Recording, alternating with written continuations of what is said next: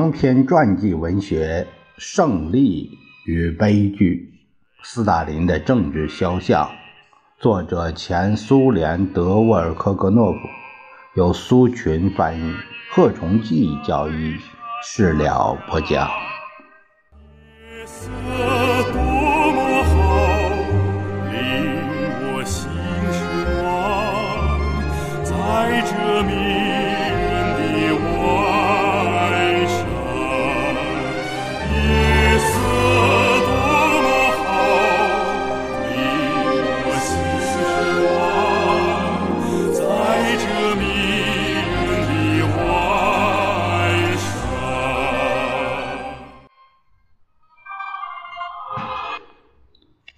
后，军事法庭又提出一点指控，硬说被告为了阴谋得逞，企图排除弗洛西洛夫、图哈切夫斯基、科尔克、普特纳、乌布列维奇，他们同加马尔尼克一起想向政府提出撤换人民委员的问题。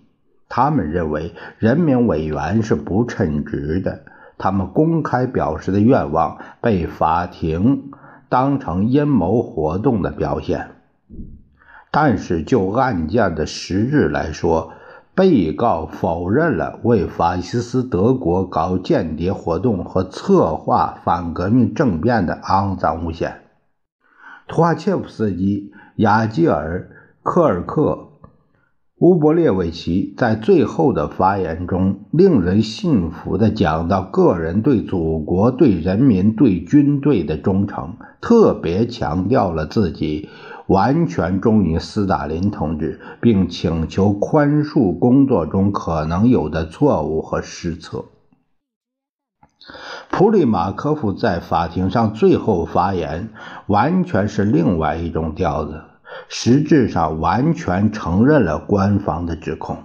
他说：“托勒茨基的旗帜把所有阴谋分子纠合到一起了，他们忠于法西斯主义。”他接着说：“他在预审时供出七十多人，他知道这些人都参与了军事法西斯阴谋。”他说：“阴谋分子的头头。”都有第二祖国，普特纳、欧布列维奇、埃德曼在立陶宛有家属，雅基尔在北萨拉比亚有家属，埃德曼在美国有家属。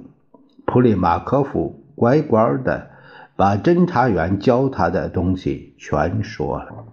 如果说其他被捕不到两周还保持着精神力量的话，那么，那个闻名的国内战争英雄、三次获得红旗勋章的普里马科夫已经被关一年多了，他的意志完全被摧毁了。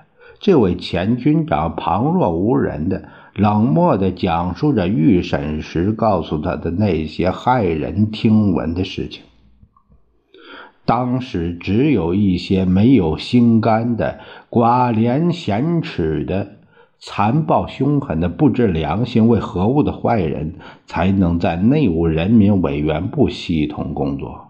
阿瓦戈尔巴托夫大将曾落入斯大林帮凶的人间地狱。他回忆说：“我偶然知道了我的恶魔侦察员的姓——斯托尔本斯基。”不知道他现在在何处。如果他还活着，我希望他能读一读这些话，感受一下我对他的鄙视。不过，我想他当时就清楚这一点。至今，我的耳边还响着斯托尔本斯基凶恶的嘶哑的声音。当我精疲力尽、血肉模糊的被抬出来时，他反复对我说：“签字，签字。”这种折磨，我在第二轮审讯时也挺住了，但是第三轮审讯时，我是多么希望快点死啊！在图哈切夫斯基案件中，特别重要案件侦查员乌沙科夫，也就是乌西明斯基，大显身手。二十大以后，他向恢复名誉委员会做说明时写道：“费尔德曼第一个被捕，他断然否认曾参与任何阴谋，特别是反对弗洛西洛夫的阴谋。”我负责福尔德曼的个人案件，研究之后得出一个结论：福尔德曼同图哈切夫斯基、雅吉尔以及其他一些高级司令员有私人友谊。我把福尔德曼叫到办公室，施以酷刑。五月十九日傍晚，他写了揭发图哈切夫斯基、雅吉尔、埃德曼和其他一些人参与阴谋的材料，而后让我审讯图哈切夫斯基。他第二天就招认了。我几乎觉也不睡，想从他们嘴里掏出更多的事实，更多的阴谋分子。甚至在审判那天清早，我还让图哈切夫补充供认，阿帕纳先科和其他一些人也参加了阴谋。在一次审讯图哈切夫斯基，维辛斯基亲自参加了。他强迫图哈切夫斯基在我承认有罪不申诉的字句下面签了字，但是申诉、请求宽恕的信给斯大林、莫洛托夫、弗洛西洛夫等几乎所有的人都写过了。图哈切夫斯基的一些同事也都受到重点处理，恫吓、许愿、威胁家属。肆无忌惮的暴力，在预审时威胁被告，只有承认才能留给他们一条命。在宣判前，乌尔里希和叶若夫一道去见斯大林，向他报告了审讯过程和被告的表现。乌尔里希讨好的把审判草案放在办公桌上。斯大林没看这份草案，只是说了一声“同意”。沉默一会儿，他问：“托哈切夫斯基最后说什么？”这个坏蛋说：“忠于祖国和斯大林同志请求宽恕。”不过一眼就能看出他在耍花招，他没有投降。叶若夫迅速回答说：“审判进行的怎么样？法庭成员表现如何？只有布琼尼表现积极，法庭成员基本上都没说话。阿尔克斯尼斯、布柳赫尔，好像还有别洛夫，都提过一两个问题。”从一开始，斯大林就怀疑法庭的组织成员。他当即命令注意观察这些人，除布琼尼和沙波尼科夫外，所有的人很快被捕。二级集团军司令卡西林还有他的两个弟弟，没过几天就被抓起来了。斯大林在那些日子可能还回忆起国内战争期间的另一个插曲：一次在谢谢加米涅夫那儿开完会之后，在这次会议上，图哈切夫斯基和其他一些指挥官由于华沙失利而受到申斥。这个年轻的方面军司令在同斯大林告别时，轻声的悲伤说道。我的命运在高声呼喊，使我全身每一根细微的血管都变得像怒狮的筋骨一样坚硬。斯大林不理解地看着图哈切夫斯基，图哈切夫斯基笑了笑，补充说：“哈姆雷特同自己的父亲的灵魂相见后这样说的。”被告在最后的话里请求宽恕，斯大林对此没有做出反应。用他的话说，他不喜欢姑息。十二日夜全体被告均被枪决。普里马科夫也不例外，虽然为了他的诽谤，曾答应留他一条命。在审判托哈切夫斯基以及同谋的那天，国防人民委员弗洛西洛夫下了一道命令，命令中宣布，从六月一日至四日，在政府官员们的参加下，举行了人民委员部军事委员会会议。因为过半年就已经不可能召集了，呃，这个委员部的几乎所有委员都遭到镇压。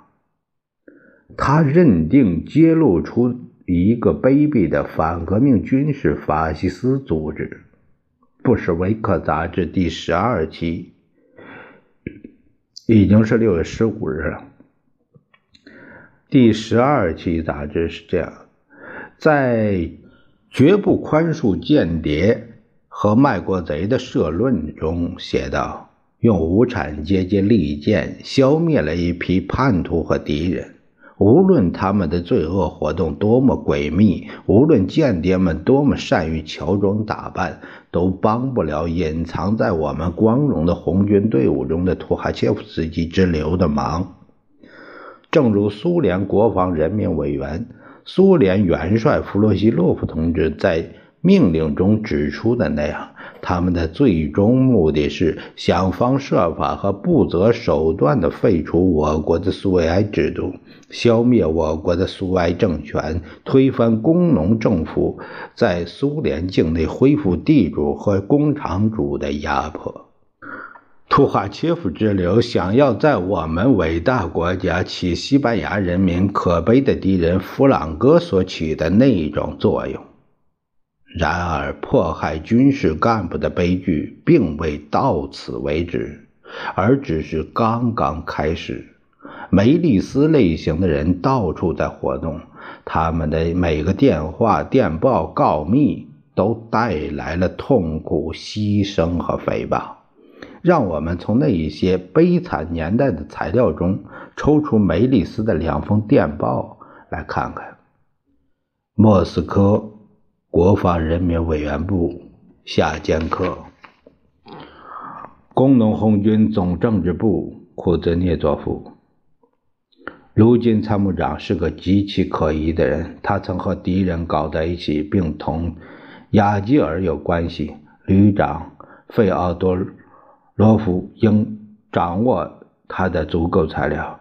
我那份关于安东纽克的报告里有不少地方提到卢金。如果您立即把卢金撤职，是不会弄错的。梅利斯，七月二十七日。斯大林同志，我开除了二百一十五名政工人员，他们当中有相当一部分人被逮捕了。然而，我所进行的纯洁政治机关的工作，尤其是基层一级政治机关的工作，远没有结束。我想，有没有把指挥人员的情况弄清楚，哪怕是大致弄清楚，在这弄清楚之前，我是不能离开哈巴罗夫斯克的。梅里斯，七月二十八日。由于所有这些审理都是大致的。军界的恐怖情况就更加严重。梅利斯之流在斯大林的赞同下制造了1941年的失败，这就给祖国造成千百万人的牺牲。那些不是在战场上为我们祖国的自由阵亡，而是在镇压中牺牲的指挥员和政工人员。当你读到他们的名单时，俨如一份令人心惊胆颤的讣告，使人悲痛不已，而且又没个尽头。图哈切夫斯基死后，梅德韦杰夫旅长立即被枪决。由于他的意志被摧垮了，他提供了有关年轻元帅图哈切夫斯基的必要供词。叶若夫以及在他之前的雅各达开始动手消除罪迹了。大多数审讯过图哈切夫集团的特别机关的人员，布柳赫尔元帅、集团军司令员卡西林、阿尔克斯尼斯·别勒夫·德宾科很快就牺牲了。我们掌握了帕德宾科在被捕前由列宁格勒匆忙写给斯大林的一封信。下面就是他写给总书记的信：“亲爱的斯大林同志，根据政治局和政府的决定，我似乎成了我们祖国和党的敌人。我是政治上被隔绝的一具活僵尸。然而，这是为什么？原因何在？”这些美国人是肩负政府委派的正式任务，并同外交人民委员部和国家政治保卫局的官方人员一道抵达中亚的。难道我知道他们是间谍吗？在去萨马尔罕的途中，我没有同美国人在一起单独待过一秒钟。要知道，我不会讲英语。克伦斯基带着挑拨性的声明和白卫军报刊上刊登的简讯，说什么我是德国奸细，我为祖国和党忠心耿耿工作有二十年了。难道真的能让白卫军的分子科伦斯基利用挑拨来向我报仇吗？这简直是骇人听闻。叶若夫同志那里有两份奈奇奥纳尔旅馆服务人员写的报告，其中说情况有些是真的。有熟人在旅馆来看我时，我同他们一道喝过酒，但从未喝醉过。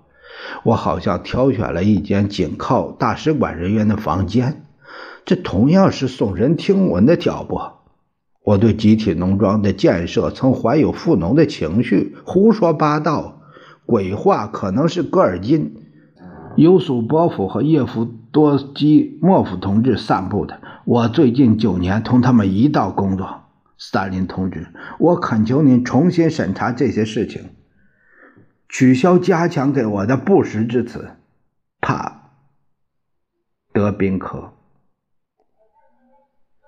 信发出后几天，集团军司令帕德宾科，一九一二年的党员，十月革命时期的波罗的海舰队中央委员会主席。被捕了，被判罪、枪决了。审理他的案件的侦查员们未必知道，他们面前是位传奇般的人物，因为当时暴力机关豢养的人不仅没有良心，而且也麻木不仁。当克拉斯诺夫将军的哥萨克人准备由加奇纳向彼得格勒进军时，正是这位革命的水兵。德宾科说服他们调转枪口，反对临时政府的。斯大林在德宾科的信上仅简短的写了：“转弗罗西洛夫岳。”无论是总书记还是国防人民委员，谁都不愿关心一位老布尔什维克的命运，而且在他死前还要让他来审判。苏联元帅图哈切夫斯基。